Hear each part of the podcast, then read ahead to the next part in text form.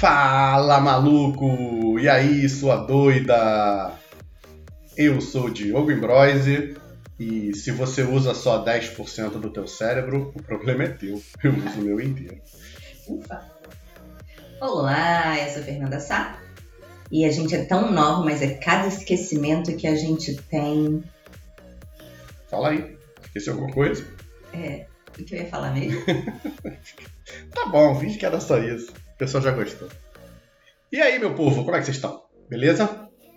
Ah, chega daquele assunto brabo lá última, último episódio. Necessário, mas passou, né? Vamos seguir. Hoje a gente vai falar aqui, eu já dei uma pista aí na chamada. Vamos falar do nosso cérebro. Vamos falar o que, que envenena o nosso cérebro, o que, que turbina o nosso cérebro. A gente vai falar isso daqui a pouquinho, depois dos recados.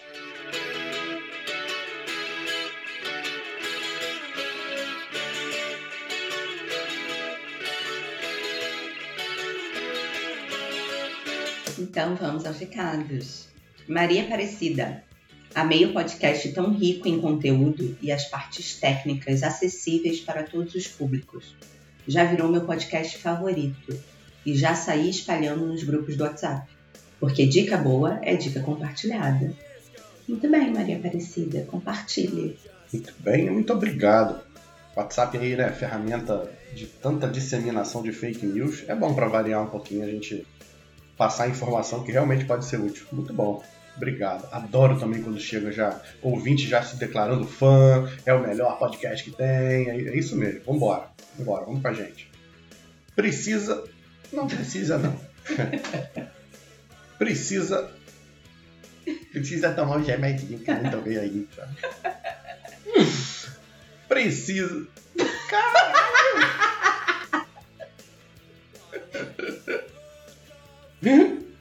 Priscila. Priscila Banharioli. Nossa querida. Ela colocou assim: Fernanda, Diogo, acabei de escutar. Gostei muito. Foram sábios nas colocações e explicações. Refleti também sobre os lutos que vivemos nas descobertas na terapia. Quando a gente sofre o luto da fulaninha, ou fulaninho, que está vivinho da Silva, mas que na verdade a gente descobre que a fulaninha era o que era, e não como a gente queria que ela fosse, ou como a gente enxergava, no romantismo da nossa imaturidade. Quando a ficha cai, dói e há um luto também. Som e vozes ótimos. Falou meu sobrenome certinho, o cara é fera. Priscila, perfeita a tua colocação, né? É mais uma forma de luto. É, o descolamento entre o ideal e o real, né? Quando a gente cai na real e vê que a pessoa não é aquela idealização que a gente estava fazendo, a gente tem que enterrar aquela imagem antiga para poder, porque a gente abre muito a guarda às vezes para lidar com certas pessoas e elas não merecem isso tudo da gente, né? Muito bom, Priscila, muito bom. Já o Thiago Mendes disse assim: se tem uma coisa que está sendo difícil é superar a dor do término de um relacionamento em, ao qual eu tanto me entreguei. Mas é um dia depois do outro. Não tenho o que fazer. Hum, será que não tenho o que fazer mesmo? Você concorda que é um dia após o outro? Eu discordo. É, essa questão do tempo a gente vai explorar mais a fundo, mas acho que você deu uma boa resposta para ele. Conta aí pra gente. Pois é. É eu disse para ele que eu não sabia se, exatamente, se era exatamente um dia após o outro, né? Porque apesar da maioria acreditar que o tempo é o remédio para tudo, não é bem assim que funciona. Sugeri que ele desse uma olhadinha nas fases do luto, né, para entender se ele realmente já estava na dor, né, que seria lá a fase da depressão, se ele já tinha deixado para trás a esperança de, de, uma retomada desse relacionamento, né? É, e ele me respondeu que sim, que ele está com um acompanhamento psicológico, que ele faz terapia, que ele já é, é, vem processando desse luto, já trabalhou as primeiras fases e que está assim na dor e cada vez mais pertinho, né, a um passo ali da aceitação. E ele tem consciência de que em breve a vida dele não irá mais girar em torno desse relacionamento que acabou. Muito bom, legal, né? Acho que a Fernanda fez uma referência aí à fase da barganha, por exemplo. Se ele ainda acha que tem como reaver esse relacionamento, na verdade o sofrimento é porque ele ainda tem uma expectativa e essa expectativa não é atingida. E aí ele precisa passar por essa fase. Como disse ele, já está em terapia, isso já foi. Então a dor é a dor da tristeza mesmo, da perda. Aí realmente, passando o tempo, as experiências que ele vai ter nessa fase vão tirar ele desse lugar. Agora, é muito bom né, a gente receber as mensagens da galera que está tratadinha, da galera que está em terapia. É outro nível, cara. É outro nível. Bom, e aí, para fechar, Marcela Santos. Se que a gente postou o episódio, ela, vou escutar. E aí depois deu duas horas da tarde, ela não tinha botado nada. Eu fico vigiando, né? Sexta-feira eu fico ali na, nos bastidores vendo o que, que tá rolando. Aí eu perguntei para ela se ela curtiu lá. Eu fui lá na DM, curtiu? Aí ela respondeu: Sim, acho que posso falar que sou uma fafofa, pois conheci por meio da Fabiola Salustian. Só hoje consegui ouvir pela primeira vez. Ainda quero ouvir o de sexo com a participação dela. O de hoje gostei. Meu marido faleceu há oito meses. Conforta um pouco ouvir pessoas sensatas a respeito de um fato que é natural na vida de qualquer pessoa. Então, como a gente falou no iníciozinho, né? Realmente é um tema que, que não é muito agradável. A gente não chega no, no churrascão, abre uma cerveja e aí, vamos falar de morte. Mas em algum lugar isso tem que ser falado e a gente achou um espaço aqui esse foi com certeza um, um episódio que não foi para popularidade, a gente sabe que ele ia ser pouco escutado em relação aos outros, mas o nosso objetivo também é ajudar, né? chegar nas pessoas que vão precisar. Por mais que elas sejam minoria, nesse caso, é importante falar para elas também. Acho que a Marcela também se, se identificou. Então chega de recados? Chega de recados, vamos ao nosso querido cérebro. Quem não gosta de samba, com sujeito não é. É ruim da cabeça ou é doente do pé. Eu nasci com o samba, no samba me criei. E do danado do samba, eu nunca me separei. Falta de foco, desânimo, esquecimento, algo familiar? Para quem? Deixa eu melhorar. Para quem não? Já vi isso em alguns lugares. A gente sabe que um dos maiores segredos para a gente ter mais qualidade de vida no dia a dia é estar tá atento e garantir né, que todos os sistemas do corpo estejam funcionando da melhor maneira possível. E parte desse cuidado está baseado no quanto que a gente se movimenta, então numa atividade física diária, regular, na qualidade da nossa alimentação e no sono, com tempo e qualidade adequados. O objetivo daqui hoje, então, é de uma maneira leve, como a gente tenta sempre fazer, e clara, sem, sem muitos termos técnicos, sem nada que seja inacessível. O que a gente vai falar aqui é básico, que todos podem ter acesso. Senão a gente fica no coma bem, durma bem, né? Sim. E tá tudo certo. Né? Isso aí. Então. Vamos contextualizar? Quando você falou aí, eu lembro de uma contextualização que eu sempre faço nas minhas sessões. É importante a gente entender em que meio que a gente está inserido, né? É, a questão da alimentação está muito voltada para um mundo hoje que é muito mais de abundância do que de escassez. Né? Então, se antigamente a gente tinha que ficar correndo atrás de comida praticamente o dia inteiro, muito antigamente, né? Hoje em dia a gente empacota a carne e joga dentro da geladeira. Então a minha alimentação ela está muito mais rica em, em, proteínas, mas também em calorias, também em gorduras. Então a gente tem muito mais acesso, muito mais facilidade, né, do que tinha um tempo atrás. Apesar dos esforços aí, né, do, do governo e tudo mais, a gente não conseguir comprar mais quase nada, o bicho está pegando. Né? Acho que eles estão cuidando da nossa saúde mental no final das contas. Mas vamos lá entender isso também ajuda a gente a se localizar no contexto que a gente está. Né? Então, se a gente for falar de alimentação, tem esse ponto. Se a gente for falar de exercício físico, de movimentação, então, se antigamente para ir da Tijuca para Barra, né, você precisava caminhar por seis horas, né? Em algum momento você precisava caminhar por seis horas, subia uma montanha, descia uma montanha e tudo mais. Hoje você entra dentro de uma caixinha de metal chamada carro e aí você vai apertando uns pedaizinhos lá e você chega do outro canto lá em 40, 50 minutos, né? A gente está tentando ganhar tempo, a gente está ganhando tempo, a gente não sabe o que, que faz com esse tempo a mais que ganha. Está ganhando tempo para ficar rolando feed do Instagram, seja lá o que for. Né? A gente mudou a dinâmica. Nosso corpo que foi feito para movimento, a gente está trabalhando sentado, a gente está se deslocando sentado, a gente está subindo 10 andares em outra caixinha de metal também. Né? Então, a comida ficou mais abundante em calorias, em, em coisas que em excesso vão fazer a gente engordar e ficar menos saudável.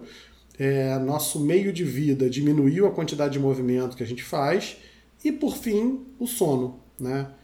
O sono, outro dia o paciente estava falando comigo que ele não gosta de dormir, não, porque o sono é uma microversão da morte para ele. Oi? Porque enquanto ele está dormindo, ele não está fazendo nada, ele está perdendo tempo. Ele podia estar tá trabalhando nesse ah, momento. Uh -huh. Ele só esquece que o corpo dele precisa descansar, se recuperar. Ele só vai aprender isso agora. Quando ele ouvir esse podcast, ele vai tomar consciência de quanto isso é importante. Entendi. Né? É, professor de cursinho, né? Quando você fala assim, pô, como é que eu vou fazer, cara? Eu trabalho de tal a tal horas, já estou aqui em aula.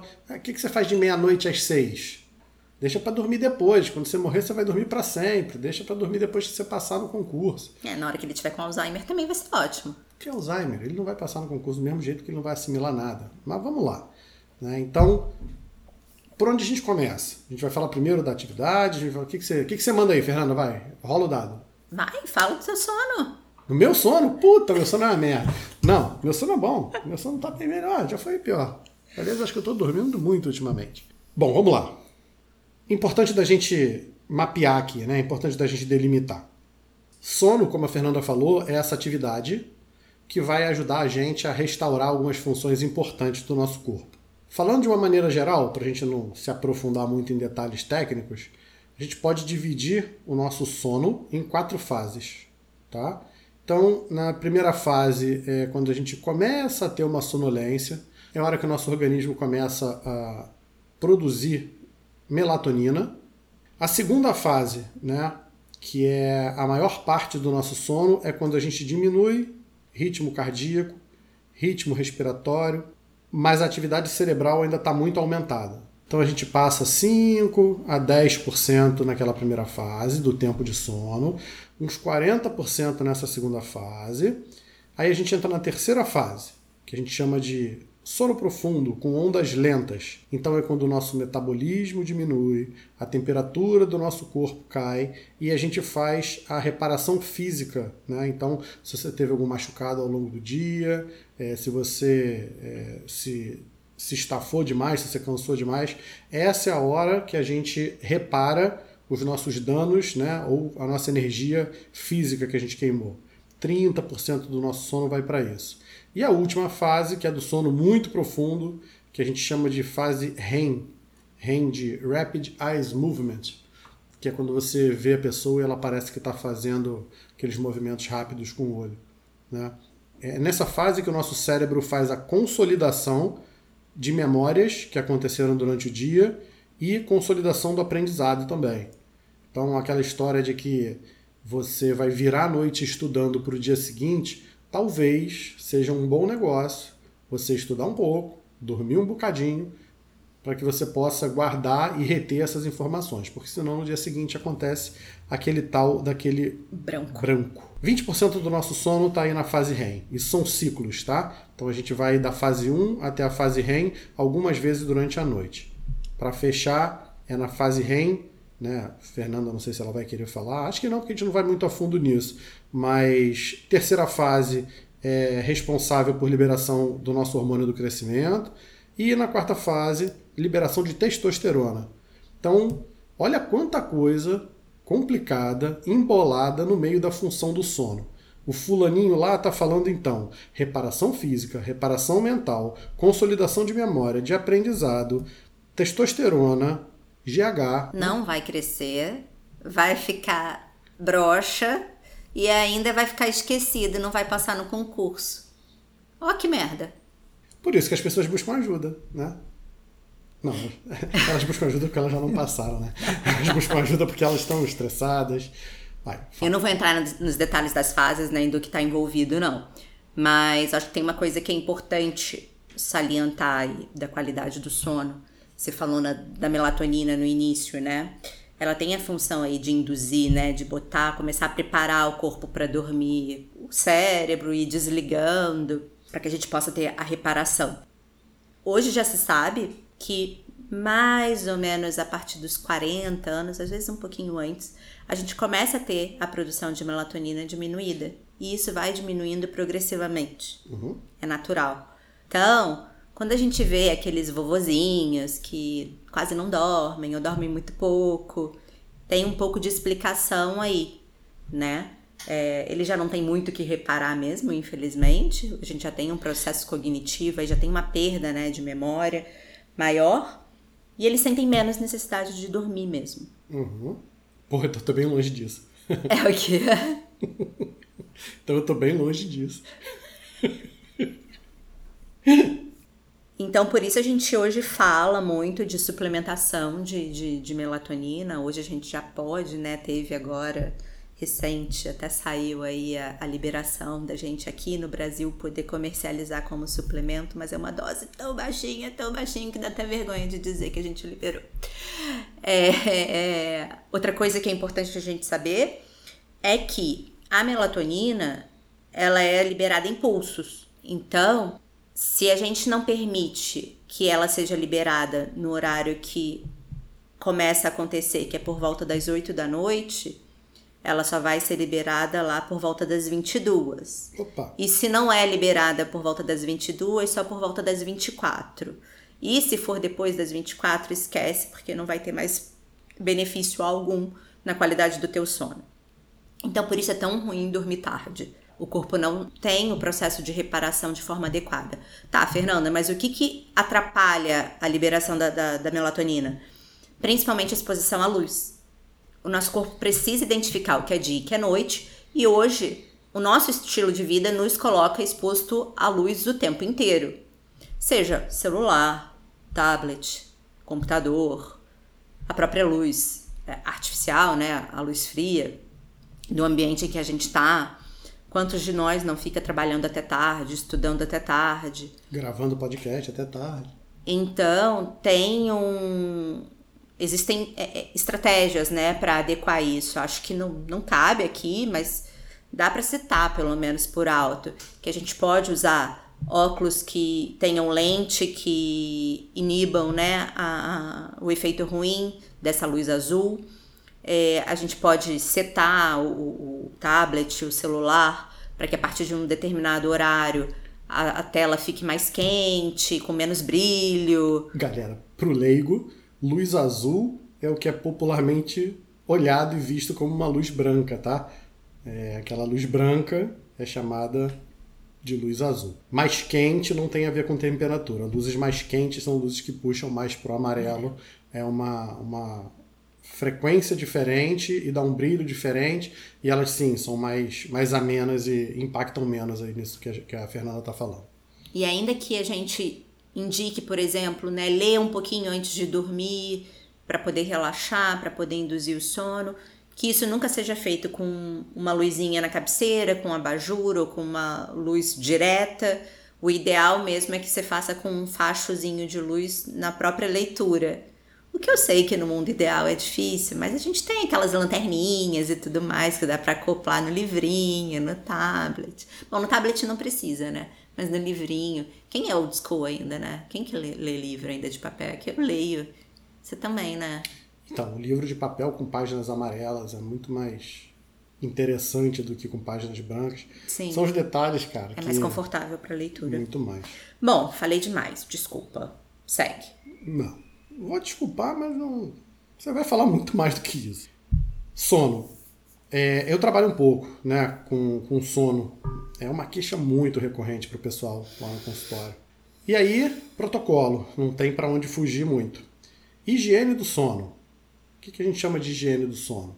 São práticas, né, são métodos para diminuir o impacto dessa vida né, atual, né, desse modelo de, de vida que a gente tem hoje, para que isso impacte o mínimo possível, que dê um sono com mais qualidade. Né? Então, pensa no seguinte: tudo que a gente vê na natureza funciona em ciclos.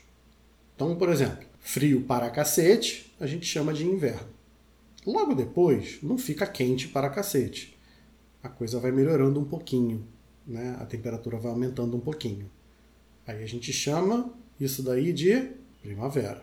E depois fica quente para cacete. que a gente chama verão. E depois não fica frio pra cacete de novo. Depois vai dando uma amornada, uma esfriada, que a gente chama de outono. E no final, fica frio pra cacete de novo. Entendi. Então, Você só não se referiu ao Rio de Janeiro. é porque Aqui- aí a gente tá a gente tem- perto da linha do Equador, aqui é, o, o frio e o calor são mais marcados. É. né? Aham. A gente tem duas estações. É porque você não está acostumado O com a quente e o vida. inferno. Você não está acostumada com a Europa. Enfim, vocês todos que estão escutando aí, que são europeus, né, sabem do que eu estou dizendo. Deixa a Fernanda para lá. Se a gente for ver a respiração, quando você começa a inspirar e o teu pulmão está vazio, você começa a encher ele aos poucos. Você não dá um taco de ar para dentro e logo ele está cheio e depois tu não solta tudo de uma vez. Então você inspira e vai enchendo o teu pulmão devagar e quando ele está cheio, você vai esvaziando e no final ele está vazio. É, se você for ver o sol, 5 horas da manhã, 6 horas da manhã, ele desponta lá no horizonte. E quando dá 7 da manhã, ele já não está a pino, ele não está em cima da tua cabeça. Ele vai subindo devagarzinho, devagarzinho, devagarzinho. Meio-dia ele está lá em cima. E quando dá uma hora da tarde, ele também não foi embora, porque ele vai descendo, vai descendo. Então, assim, tudo, tudo na natureza foi feito para funcionar em ciclos. Da mesma forma, é o que a gente chama do ciclo de sono e vigília. É o tempo que você vai estar dormindo versus o tempo que você vai estar acordado. A gente acaba fazendo hoje né, é tentando desligar na tomada, tentando desligar na chave geral. Mas o ideal é que a gente comece o dia acelerando e termine o dia desacelerando. Então, para a gente ter um sono eficiente, imagina que você está acostumado a dormir, vamos lá, vamos botar um horário real aí que dê para a gente fazer, entre 9 e 10 horas da noite. Então, se você vai dormir às 10 horas da noite, não estou pedindo nenhum absurdo para vocês, hein? Também trabalho, também vou até tarde, 10 horas da noite é viável. Eu também não estou fazendo isso hoje não, tá? Mas 10 horas da noite é viável. Então, por volta de 7 horas da noite, 8 horas, tem algumas práticas que são boas para você começar né, a, a prestar atenção. Então, é, diminuir a tua intensidade de atividades físicas, diminuir tua ingestão de líquidos, principalmente líquidos que sejam estimulantes. Se você for beber alguma coisa, você vai beber lá o teu chazinho de erva doce, de camomila, ao invés de tomar Coca-Cola, lá o teu, teu cafezinho, teu chá verde, preto ou branco, né? Então, outra coisa, o teu quarto, é importante que seu quarto seja o lugar que você vai dormir e namorar. Quarto não é para estudar, quarto não é para ver televisão. Você precisa entender que quando você entra naquele ambiente, teu corpo já vai se preparando para o que ele está prestes a fazer ali. E você não pode deixar ele confuso quanto a isso. Né?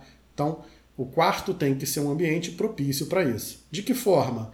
Ele não pode ter luzes, né? É, você tem que ter como colocar esse breu total no teu quarto, com blackout, com, com cortinas.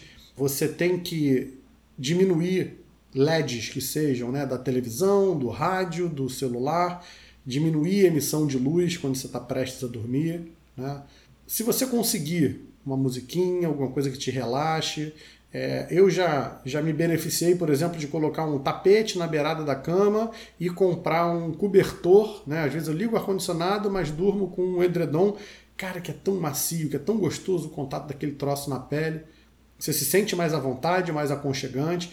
Qualquer coisa que te ajude a induzir o sono e a manter o teu sono de qualidade. Então, Higiene do sono, acho que eu dei uma, uma explicação geral. Acho que a galera que estiver mais interessada pode pesquisar. Eu vou um pouco mais a fundo com isso no consultório, mas acho que deu para pegar a ideia. O livro que a Fernanda falou, né?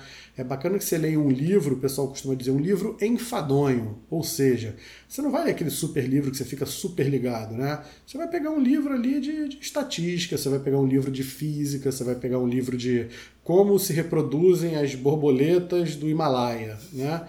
Porque você vai ler aquilo, você está fazendo isso muito mais pelo exercício de ficar levando o olho para lá e para cá, do que efetivamente aprendendo alguma coisa com o que está sendo dito. Então, basicamente, é isso sobre higiene do sono. Isso tudo vai te ajudar a entrar no sono e manter o seu sono por mais tempo. E aí, só uma, uma dicasinha de leve. O pessoal chega, Diogo, pelo amor, eu não consigo, já tentei, eu não consigo dormir mais cedo, quando chega esse horário da noite, eu... Bom, todas essas práticas aí que eu falei, né? E mais uma coisa que eu costumo usar como macete aí, é que é mais fácil você regular o teu sono pela hora que você acorda do que pela hora que você vai dormir. Como assim? Você bota o teu relógio para despertar amanhã às 6 horas da manhã.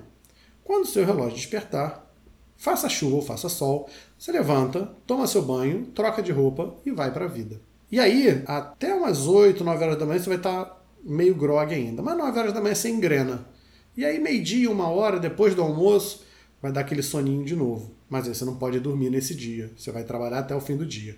E no fim do dia você vai estar tão cansado, tão cansado, tão cansado que você não vai conseguir dormir meia-noite. Você não vai conseguir dormir. Você vai dormir lá para uma hora da manhã. Mas aí você vai acordar no dia seguinte às seis. E tu vai ficar mais ferrado ainda. E você vai passar o dia inteiro sem dormir. E aí no dia seguinte, sim, talvez você consiga dormir onze e meia, meia-noite. E você vai acordar às seis. E quando você acordar, é isso. Né? Então é uma, uma leve tortura de uns 3 a 5 dias para você poder é, puxar o teu horário de sono mais para cedo. Como é que você faz isso? Regulando o horário que você acorda. Do contrário, o teu corpo não vai. A não ser que você leve teu corpo até a exaustão, você não vai conseguir trazer isso para mais cedo. Para botar isso em prática, basta se inspirar na DOC. Eu tô sumidinha lá porque eu não tô praticando os meus exercícios de madrugada como de hábito. Uhum. Mas quem me conhece sabe que eu acordo às quatro, quatro e meia da manhã para treinar. Olha pois que é. beleza. Pois é. Quando Então- eu crescer, eu vou ser assim também. Isso aí. E não tem essa de nove da manhã, que horas aí você falou que tá com soninho, que tá acabado, tá entrando no ritmo ainda? Então, 8, 9 você vai entrando no sono. Não, se você acordar às 4, 4 e meia e, e malhar, você já volta Sete da manhã você tá em- no pique. No pique. No pique. No e, pique, e, e, é- e aí entra a endorfina, né? Bom, vamos falar do exercício daqui a pouco, vai. Ou já emenda no exercício? Emenda, aproveita. Então vai, faça às vezes. Na verdade, para essa questão do cérebro, né? A gente não vai entrar aqui o que, que qual é a substância que o exercício ajuda a, a liberar. Endorfina. a gente não vai falar. Esse não é o mérito, mas como eu disse lá no início, é importante o conjunto. É importante o bom funcionamento do corpo como um todo, né? Não existe cérebro dissociado do corpo. É, a gente precisa de uma boa saúde corporal para ter uma boa saúde cerebral, mental. E isso inclui atividade física regular. Ah, Fernanda, mas eu não posso fazer atividade de impacto, porque na verdade são atividades aeróbicas que a gente é, é, recomenda. Então eu tenho que correr?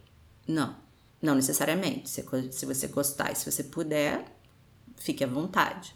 Mas boas caminhadas diariamente por um tempo específico ou por uma distância específica já são um bom começo, já ajudam bastante. E aí a gente vai falar de circulação, né, de oxigenação para o cérebro, de liberação de, de, de, substâncias, né, seja neurotransmissores. É, então tem alguns processos envolvidos para trazer esse bem-estar e melhorar o funcionamento do cérebro, além de dar mais disposição física mesmo. E como terceiro pilarzinho aí desse estilo de vida potencializando o cérebro, a gente tem a alimentação. A gente tem alimentos que podem tanto estar prejudicando quanto ajudando o cérebro, né? Pode tanto ser um veneno quanto ser um benefício.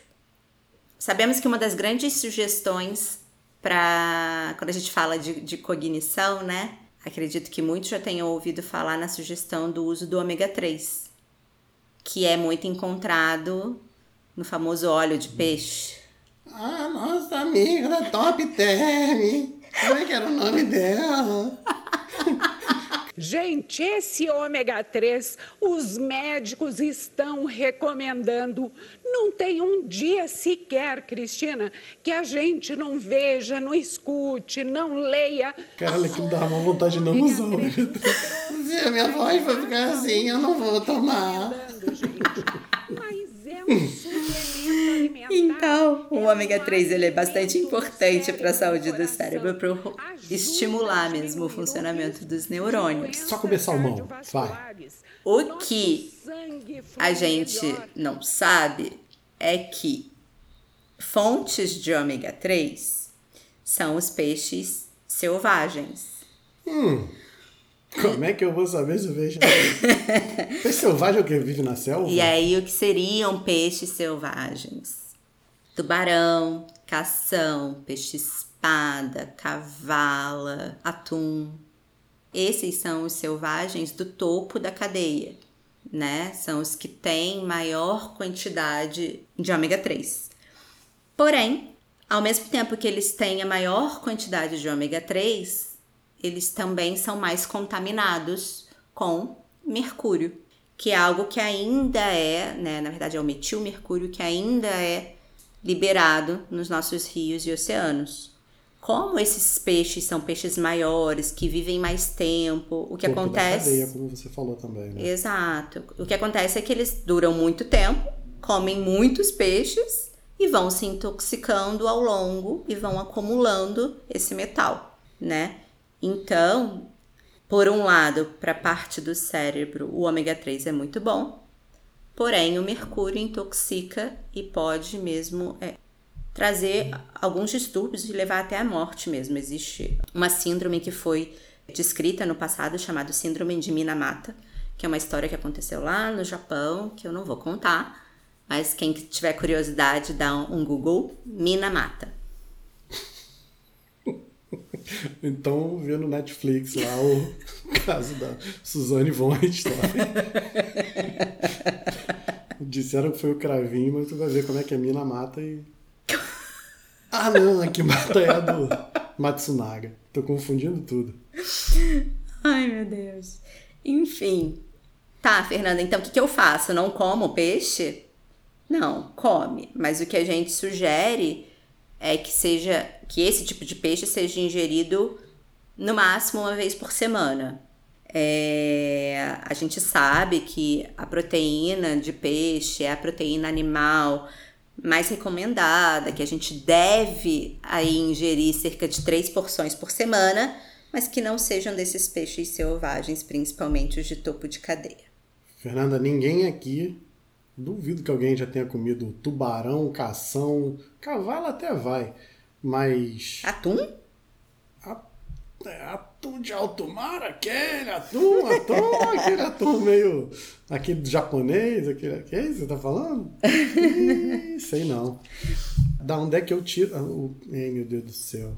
Da onde é que eu tiro ômega 3 se eu comer uma vez por semana só? Então. Vou pra top term. Então, esses ácidos, ácidos graxos, né, essas gorduras boas desses peixes de alto mar, elas já são comprovadamente capazes de reduzir sintomas de ansiedade. Hoje em dia, para quem não tem acesso a um peixe de qualidade ou se não sabe identificar né, se é um peixe que deve ou não ser consumido com maior regularidade, existem suplementos de boas marcas no mercado que passam por toda uma certificação, existem critérios que precisam ser preenchidos quanto a cheiro, a própria pureza do peixe, né? Isso tudo é certificado. Mas o ideal mesmo, a gente sabe que é comer o peixinho lá em natura. Mas Tá me enrolando. Se eu comer in natura uma vez por semana não vai funcionar, Fernanda. eu vou virar vegetariano, vou comer grão de bico, lentilha mesmo e. É, pô. Não? Tá? Onde é que tem ômega 3 em vegetal? Fala aí. Não, vai, depois a gente fala isso, vai. Depois a gente chama uma nutricionista também para falar com a gente. Entendeu, gente? Entendeu, né? Peixe só se for selvagem, mais maneira, pega leve. Você pensei que você fosse falar ômega 3 não é para do, do salmão? eu não terminei de falar. Ah, tá. Aquela truta salmonada lá que ele pinta de laranja peixe. Outro peixe que a gente precisa ter cuidado nos dias de hoje é que, com a moda do, da culinária japonesa, a gente consome muito mais salmão do que antigamente. E muito salmão cru, né?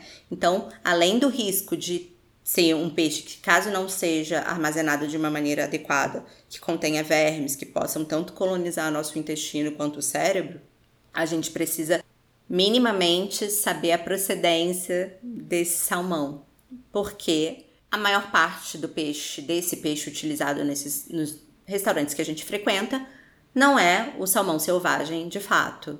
Salmão de tanque. A maioria é de cativeiro. A grande questão é que existem bons cativeiros que usam ração de boa qualidade, né? Que é aquela ração que vai ser feita dos frutos do mar, do crio, que é o próprio alimento do salmão selvagem. Então, acaba que esse peixinho que é feito lá no, no, no aquário, vamos dizer assim, que não é aquário, mas no, no cativeirinho dele, ele acaba tendo as mesmas propriedades de um peixe selvagem. Mas a boa ração é muito mais cara. Então, como bom capitalismo, Bom pra consumir salmão é comprar um urso. o urso vai lá no. É, pô. Porque o salmão é, você sabe, né? Peixe de água doce e de água salgada. Ele vive na água salgada, mas ele vai pra água doce para reproduzir. Aí ele sobe e aí ele vai lá na nascente do rio, que é onde tem os, os ursos. O urso só pesca salmão na mão, aqueles bichinhos quando vão tentando pular para cima. Puta, é bonito pra caramba de ver. É National Geographic. É, sério. E outra coisa, só pra título de curiosidade, quando eu estava dando uma estudada né, a respeito de vegetarianismo e veganismo, o pessoal fala muito do peixe, mas acaba que o peixe, né, esses peixes criados em tanque, por exemplo, junto com a ração vão mais de 300 Eles- antibióticos. eles são muito pobres em, em ômega 3. E qualquer outro nutriente, Não, na o verdade. problema é a contaminação disso. é que você- você- Além do ômega 3, eles têm contaminantes juntos. a mortalidade fica ali mesmo. O peixe mata, é, o peixe morre, o outro peixe já come ele. É difícil você controlar isso numa criação de ave, numa criação de, de porcos. Imagina você fazer isso dentro de um tanque de. É brabo. Enfim. Um bom indicativo pode sempre ser o preço, mas Ah, ótimo. isso não necessariamente vai te garantir um produto de qualidade. que os muquiranas não nos ouçam, nós também vamos pegar o, o salmão lá, vamos pintar o- a sardinha. Ah, e a sardinha? Entra aí? Então, Tô com pressa. É porque eu não tô comendo atum, eu tô ansioso. então como eu falei, o peixe selvagem ele é rico em ômega 3 Tá, e contaminado com mercúrio. pois é. E aí muitas vezes a gente acha que a recomendação de uma mulher grávida não comer peixe durante a gestação é por conta né, do peixe cru, dos vermes, mas na verdade é por conta do mercúrio, né, para que não haja impregnação do sistema nervoso do bebê que está sendo formado. É, e a gente não atrapalha ali o desenvolvimento daquela cognição. E aí você perguntou da sardinha. É.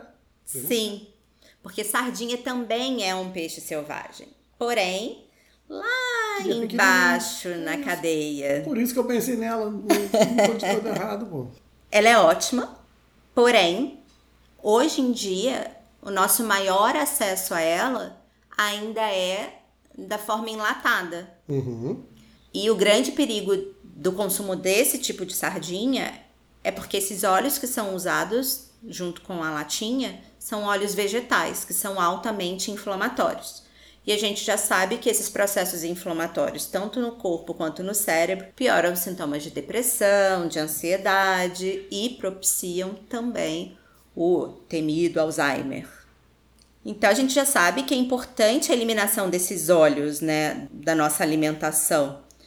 Quando a gente não consome nenhum tipo de óleo vegetal, a gente tem melhora da disposição, do foco, do equilíbrio emocional. E aí, Fernando, o que que é o óleo vegetal? O que que você está chamando de óleo vegetal? É o óleo de soja, é o óleo de girassol, é o óleo de canola. Isso não é o bom. É. Então, não. Isso pode ser assunto para um, Tá um outro episódio, tá mas isso é. Ai, Pensa, Deus. todos os óleos que vem naquela, naquela garrafinha de plástico que faz creque-creque, assim, quando você aperta, Sei, sei. abole. A garrafa tem que ser de vidro. Então acaba que uma boa opção para cozinhar, né, ao lugar desses óleos vegetais que a gente comentou antes, é o azeite de oliva, que é rico em polifenóis, em gordura boa. Só que por ser um produto que requer né, uma extração adequada, uma produção é, tem toda uma técnica, ele é um produto valioso, ele tem um valor alto agregado. E existem no mercado várias falsificações. Então é importante ter cuidado com isso também. Né? O azeite de oliva normal ele é ótimo para cozinhar em alta temperatura, porque ele tem um ponto de fumaça que aguenta mais calor. E para todo o restante, salada, pãozinho, você pode usar o extra virgem. Nunca usem margarina para cozinhar de forma alguma, isso é outro veneno para o nosso cérebro. É química pura, não tem absolutamente valor nutricional algum, e é extremamente inflamatório. Então vocês vão me ver falar aqui de inflamação o tempo todo. Quem é meu paciente já me ouviu falar algumas vezes, né? Porque doenças como diabetes, hipertensão já são metabolicamente inflamatórias. E aí, se a gente pensar, qual que é a grande base, né, de um, diabetes tipo 2? É a alimentação inadequada. É uma alimentação rica em quê? Em açúcar. Açúcar propriamente dito, ou alimentos que se transformam em açúcar né? A gente está falando de amido, farinha, uh, então sei lá, macarrão, o pão, que mais? Biscoito, bolo e tudo que leve farinha.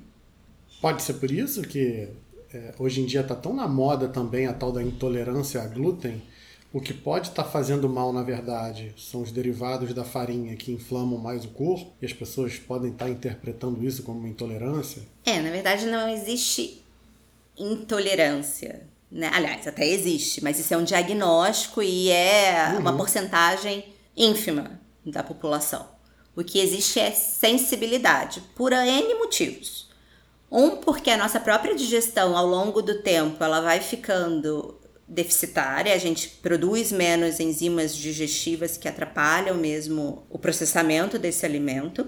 Hoje, o trigo que a gente tem não é o trigo puro do uhum. passado. A gente tem aí o, o, trigo modificado, que traz um monte de fator ruim com ele. E sem dúvida, o processo inflamatório que, que, que o alimento traz, sim, por ser um alimento né, que vai fazer um pico muito grande de açúcar no sangue. Então, esses picos de açúcar vão inflamando, consequentemente, o corpo, sim. Curioso você falar da embalagem do azeite a embalagem do, dos óleos, na verdade, do crack crack, se reparar realmente, a embalagem do, do azeite sempre é, vidro. é em vidro e é um vidro escurecido, né, para que o sol, para que a luz não modifique as propriedades. Então, esses pequenos detalhes, se a gente for atentando, a gente vê que o que, que realmente é um produto de qualidade e o que, que não é. Então, definitivamente a gente é aquilo que a gente come. Né? Quando eu falo de açúcar, eu tô falando de todo e qualquer tipo de açúcar, né? Incluindo esses alimentos que são a farinha e, etc. Mas eu tô incluindo nisso até mesmo o açúcar da fruta. Então, Fernanda, não posso comer fruta? Sim, pode, de preferência inteira, com bagaço, porque as fibras elas acabam protegendo a gente desse pico de açúcar, né? Uhum. Elas diminuem, equilibram o que a gente chama de índice glicêmico. Então elas inflamam menos. Fernanda, e aquele meu suco de laranja que eu amo na hora do almoço? Ele é 100% natural. Eu não Vou tomo refrigerante. Vou até tampar o ouvido agora, não quero ouvir isso. Pois é, eu acho que eu preferiria que você bebesse 10 latas de Coca-Cola zero a um copo de suco de laranja. Ah. Vocês não fazem ideia do veneno que isso pode ser. Ai, Fernanda Atkins, para com isso. para, para. Então façam que nem eu. Bebam água. De preferência alcalina, não, não me xinguem. Hoje é o episódio das polêmicas. Não pode suco de laranja. Não, pode, para. O salmão é pobre em ômega 3. A sardinha, se for comprar de lata com um olhinho vegetal, joga o óleo fora, lava a sardinha na água e dá uma secadinha no papel. Hum. Vamos aprender a otimizar a nossa alimentação. Como não? E a gente é o que a gente come. Fazer outra abertura. Olá, pessoal, eu sou uma pizza. Como vão vocês? A gente é o que a gente come, cara. A gente sabe que muita gente usa né, o açúcar como forma de recompensa também. Então, voltando aqui, né? Porque eu tô falando do grande veneno. É, é óbvio que num curto prazo, num momento imediato, ela vai trazer conforto. Mas a longo prazo, a gente tem piora do foco, da memória, da disposição, do humor. A gente tem muita oscilação do humor com o uso excessivo de açúcar. Então, sim, açúcar vicia, principalmente no cérebro em formação. Então, por que, que os pediatras recomendam que não se dê nenhum alimento, né, com açúcar ou é, é, refinado, com, com farináceo refinado, né? até os 3 anos de idade. Exatamente por isso, porque senão a gente modula o cérebro dessa criança que ainda está em formação e ele se adapta. E aí depois ele não sente mais prazer algum ingerindo nenhum outro tipo de alimento, né? Ele passa a ficar condicionado a querer apenas o açúcar. Ele só vai achar prazer na hora do açúcar. Muitas pessoas falam, né, que açúcar é tão viciante quanto cocaína. Parece um exagero, mas é verdade. Ah, sim. É verdade. Pega alguém que consome em base regular arroz, macarrão, farinha, né, a farofa. Pega aquela pessoa que come arroz, macarrão, farofa no mesmo prato. E se duvidar, ainda tem a batatinha do lado. Hum, delícia. Um copo de suco de laranja e aquela baita sobremesa depois. Ela faz isso todo santo dia. Ousa deixar ela sem comer isso. Dois dias. Você vai ver essa pessoa tremer, suar frio, querer matar um, morrer de dor de cabeça. Não estranho, são os mesmos sintomas da abstinência de uma droga. E aí? Eu parei de escutar com suco de laranja era ruim. De lá pra cá eu deixei só com os ouvintes. Então, assim, a gente tá falando assim com um tom de, de brincadeira, mas é algo pra gente prestar bastante atenção e é muito importante, né? Principalmente no Brasil, que a gente tem um baixo grau de escolarização, sedentarismo e essa má alimentação, é, tem algumas previsões que marcam que o nosso país, em 2050, pode ser um país com maior número de casos de Alzheimer no mundo, por conta do alto consumo de alimentos que fazem a glicação das células e que propiciam o estresse oxidativo. Esse estresse oxidativo é o que vai é, fazer o, o envelhecimento precoce, deixa a nossa pele mais feia e piora a qualidade do nosso funcionamento do cérebro mesmo. A gente está falando aqui o que não comer, né? No, quando a gente fala do açúcar. Vamos um pouquinho do que. Vamos voltar um pouquinho para o que faz bem. Vamos voltar para o que comer. Vegetais, né? Verde escuros, é, as folhas, couve, espinafre, brócolis, são principalmente ricos em vitamina K, que tem um mecanismo de tirar o cálcio do cérebro. Então, isso é um, um, mecanismo. Tem outras funções, a vitamina K também ajuda muito na saúde dos ossos. Amêndoas, nozes, castanhas são nuts, né? Ricas em ácidos. Oleaginosas. É, oleaginosas, mas é que é difícil essa palavra, né? Pô, então não fala, então fala nuts. Ai, meu Deus. Também são alimentos ricos em ácidos graxos que protegem dos danos contra radicais livres. Também tem os antioxidantes encontrados no chá verde, no café, o abacate, que nem todo mundo gosta, né? É muito fácil de ter abacate na comida É, a galera gosta do assim. dia a dia. É? O abacate é rico em vitaminas boas para a inteligência e ainda contribui para o controle da pressão arterial. Então, para os hipertensos, é uma boa pedida. E aí também um outro alimento que é benéfico é o chocolate amargo, né? Rico em cacau e também ajuda a otimizar tanto a atenção quanto a memória. E aí a gente tá falando de chocolate amargo, tá? A gente não tá falando daquele chocolatinho ao leite gostoso, rico em açúcar, não. A gente tá falando lá no 70, 80, 90% cacau. Que você vai comer um quadradinho ali na hora com um cafezinho, aquele pedacinho depois do almoço. Não é comer a barra inteira. Tem, tem, tem limites. Vou participar um pouquinho do programa, gente. Memória, olha só.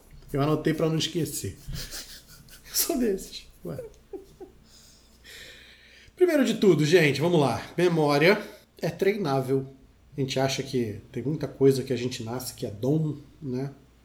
Memória é uma função do cérebro, como outra qualquer, e que pode ser treinada. Quanto mais você estimular, melhor funciona a sua memória. E aí, se a gente reparar também nosso estilo de vida hoje em dia, se eu perguntar o número do teu telefone, tem um monte de gente que vai me responder que eu não sei, eu não ligo para mim mesmo, né? Antigamente a gente decorava números e números de telefone. Hoje você pega uma agenda, né? Você pega o teu celular e disca para todo mundo. O teu talvez você saiba, mas sei lá, vai. O teu parceiro, da tua parceira, namorado, namorada, olha, do amigo, duvido que a galera saiba. Então, é isso. Antigamente você tinha um banco de dados na tua cabeça que gravava 50 números com 8 dígitos, alguns com 9, e hoje em dia você usa zero. Tá lá. Teus neurônios não morreram, você não perdeu tua função, mas você parou de usar. Né? Então, memória pode ser treinada. Memória é, funciona sempre em duas etapas. Então, a gente, para ter uma memória, um registro de memória, você tem a primeira etapa que é de gravação e tem uma segunda etapa que é de recordação. A etapa de gravação, quando acontece algum tipo de falha, por exemplo, falta de atenção, então se você está na aula lá com o celular na mão, o professor vai falar alguma coisa que por falta de atenção você não grava. Não adianta você ficar tentando depois recordar o que foi dito na aula, porque se você não gravou não tem como recordar. E os nossos erros mais constantes, né, nossos erros mais comuns, são na fase de recordação. Por quê? Porque eu guardei uma memória lá, eu gravei, mas ou essa informação caiu em desuso, então o número do telefone, talvez eu consiga recordar o número do telefone da casa da minha mãe, porque esse eu usei ao longo de muito tempo. Por mais que eu não use hoje, eu usei ele por muito tempo mas quando os telefones celulares, smartphones e tudo mais começaram a ser implementados, aqueles números que eu gravei naquela época, hoje eu não vou conseguir recordar mais, porque foi uma informação que caiu em desuso. Né? Outro motivo é falta de interesse, né? então a pessoa vem para a minha sessão e aí ela vai contando lá, ela vai fazendo anamnese. Ela conta o nome da mãe, e conta o nome do pai, e conta o nome do cachorro que morreu. O nome do cachorro que morreu eu descarto. Eu sei que tem um cachorro que morreu, eu vou falar do teu cachorro que morreu. Aquele nome não vai ser importante para mim. Então, a minha falta de interesse vai fazer com que essa memória aí se apague ao longo do tempo. E outro fator, como a gente falou, a Fernanda falou logo no início, ansiedade e estresse. Ansiedade e estresse são dois estados que prejudicam e muito o funcionamento regular, normal do nosso cérebro. Então, pode ser um outro fator que impede a gente de, de resgatar uma memória que a gente tenha gravado. Então, é, como é que as pessoas que têm boa memória né, é, costumam fazer? Primeiro, associações. Então, se você. É, eu, Diogo, vou fazendo isso, por exemplo. Quando um paciente. Quando entram dois, três pacientes novos na mesma semana e eu não lembro quem é quem, eu pego o nome do paciente que entrou e tento fazer uma vinculação mental dessa pessoa com alguém que eu conheça desse nome, que tem o mesmo nome que ele, sabe? Então eu não esqueço mais o nome dele, né? Às vezes o paciente está me falando lá, ah, não, porque é, eu, eu sou a minha namorada, a Roberta, eu não faço ideia de como é que seja a namorada dele, mas eu lembro de alguma Roberta que eu conheço e aquele cara para mim vira o namorado da Roberta que eu conheço. Então, fazer associações com coisas que são fáceis de lembrar é outra forma de você ajudar o funcionamento da tua memória. Outra coisa são técnicas mnemônicas. Que nome feio. O que, que, é isso? Técnicas mnemônicas é o que o pessoal de cursinho faz muito, né? É inventar abreviações, inventar siglas, inventar musiquinhas para tentar lembrar das coisas. Né? Então eu gravei, né, quando eu era moleque, eu, era, eu gostava muito de matemática, e eu gravei o tal do Socatoa. Dizem que quanto mais esdrúxulo, quanto mais esquisito for a coisa, mais você tem tendência de lembrar no futuro. Então, para mim, era um socatoa. O que é socatoa? S-O-C-A-T-O-A. Então, o seno é o cateto oposto sobre a hipotenusa, o cosseno é o adjacente sobre a hipotenusa, e a tangente é o oposto sobre o adjacente. S-O-C-A-T-O-A. É coisa de nerd mesmo, né? Mas funcionou. Até hoje, nunca mais eu esqueci como é que se calcula seno, cosseno e tangente. Então, técnicas mnemônicas. Memória é um assunto muito complexo, né? A gente não vai aprofundar e estender muito aqui, não. Quem quiser saber um pouco mais sobre técnicas, eu aconselho que dê uma gugada lá, dá uma procurada no Google sobre Palácio da Memória. Quem já viu algum seriado do Sherlock Holmes sabe que isso é uma técnica né, atribuída a ele. É, palácio da memória é como se você criasse um ambiente que fosse familiar para você e à medida que você vai passeando nesse ambiente da tua memória, você vai recordando é, as coisas, os fatos, os elementos, é, os acontecimentos na ordem que você quiser. Então é como se você fosse fazer um, um percurso dentro da tua casa, né? E você tem que lembrar de, sei lá, é, pagar conta de luz, de é, fazer compras, é, de comprar, é, de, de botar a roupa para lavar e depois você tem que pagar o, o teu, a tua TV a cabo. Então, como é que eu, Diogo, memorizaria isso? Bom, eu entro pela porta da minha casa e viro à esquerda. Primeira coisa que tem logo é o interruptor, então eu associo o interruptor a apagar a luz. Logo depois vem a minha geladeira, eu lembro que eu tenho que fazer compras. Logo depois eu vou andando mais à frente. Então, é uma, é uma técnica também para se guardar qualquer tipo de, de, informação que você queira na memória. Quem quiser saber mais a respeito, procura por Palácio da Memória. Tá? E aí, por exemplo, né, só para dar um, um, exemplo aí de quanto a memória é treinável, tem um, um, um tipo de jogo, né, o pessoal que vai para o livro dos recordes lá, que vai fazer testes de memória, as pessoas que vão se desafiando, né, é, tem um jogo chamado Speed Cards, né, que é em quanto tempo as pessoas conseguem memorizar uma sequência com todas as 52 cartas do baralho. Né? Então, é, o recordista brasileiro disso aí, ele demorou um minuto e meio para memorizar e quatro minutos para o recall, ou seja, para poder falar todas as. Então ele ficou um minuto e meio olhando para a sequência de cartas e depois em quatro minutos ele conseguiu falar todas as 52 cartas na ordem que o troço foi. Ou seja, treinem, né? Memória é algo que você pode treinar. Claro que os aditivos, né? É, a gente está falando a respeito do, do final, né? É, o final da linha de um processo que é um processo é, é, que depende de uma cadeia toda aí que a Fernanda falou. É, de sono, de alimentação, de exercício físico. Quando está tudo isso tinindo, a tua parte comportamental também vai ser importante. Né? O quanto mais você treinar isso, melhor vai ficar a tua memória. Então, chegar no consultório lá e falar assim, eu estou com problema de memória, o que, que pode ser? Porra, tudo, negão. Você pode não estar tá dormindo bem, você pode não estar tá fazendo seus exercícios, você pode estar tá com algum déficit nutricional, por fim, a gente vai estimular isso, mas só dá para estimular, para treinar isso. Ah, eu não consigo estudar para pro. É, então tem muita coisa para checar antes da gente usar técnica mnemônica, associação e tudo mais. Tem que garantir tudo que a Fernanda já tinha falado antes. Então acho que aqui a gente trouxe essa forma, né, da alimentação natural aliada à prática do exercício e do sono adequado para um envelhecimento saudável, né, e mantendo um cérebro inteligente, mas vale também ressaltar que existem, obviamente, outras substâncias que podem ser usadas, que hoje em dia são chamadas de nootrópicos, que podem ser usadas para melhorar aí o funcionamento do cérebro. Mas sugiro que vocês conversem com o médico de vocês, porque isso é muito individual não dá para trazer aqui. É óbvio que em um episódio ou outro a gente até pode falar um pouquinho da substância, mas prescrição, quantidade, como tomar, não é o tipo de coisa que dá para a gente trazer aqui, porque precisa de uma avaliação muito individual, né? Então, acho que a mensagem de hoje era essa. O que, que você acha? Faltou alguma coisa? Bebam água. é imprescindível. Né? Sim durmam bem, uhum. exercícios em dia, alimentação dentro do que vocês já sabiam e agora com essas dicas diferentes aí. Prestem atenção no seu sono.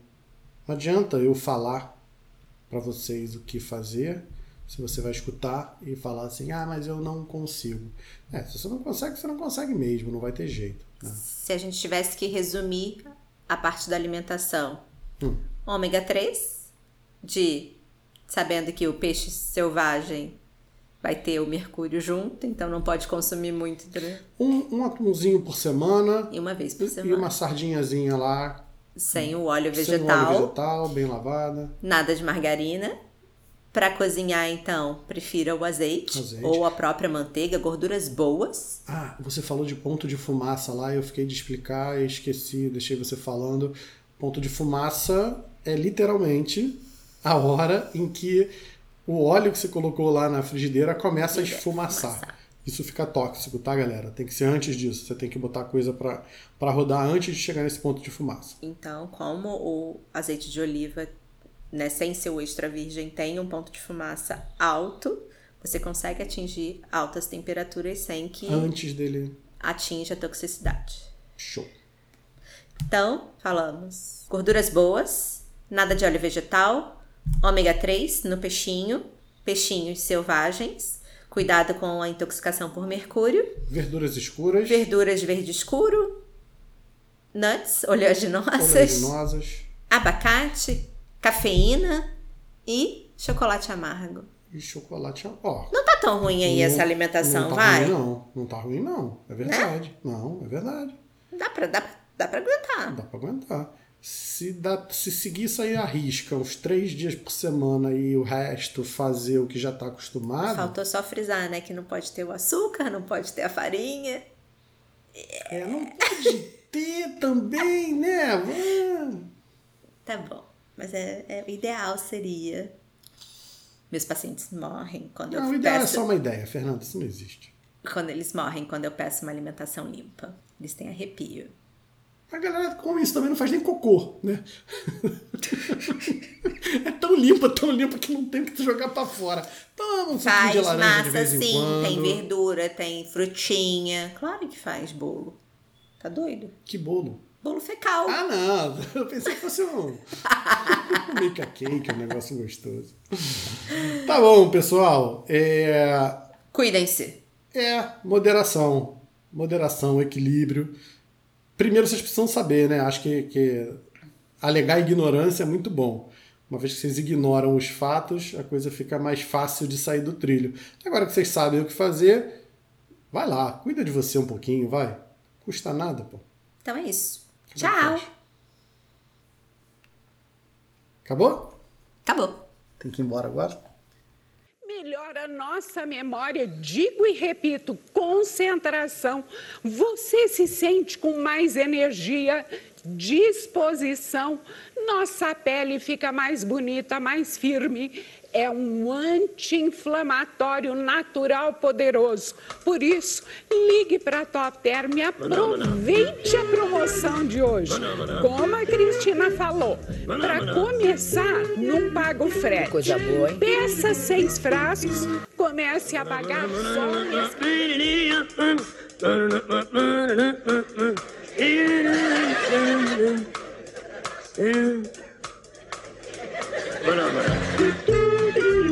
Manamana. Manamana.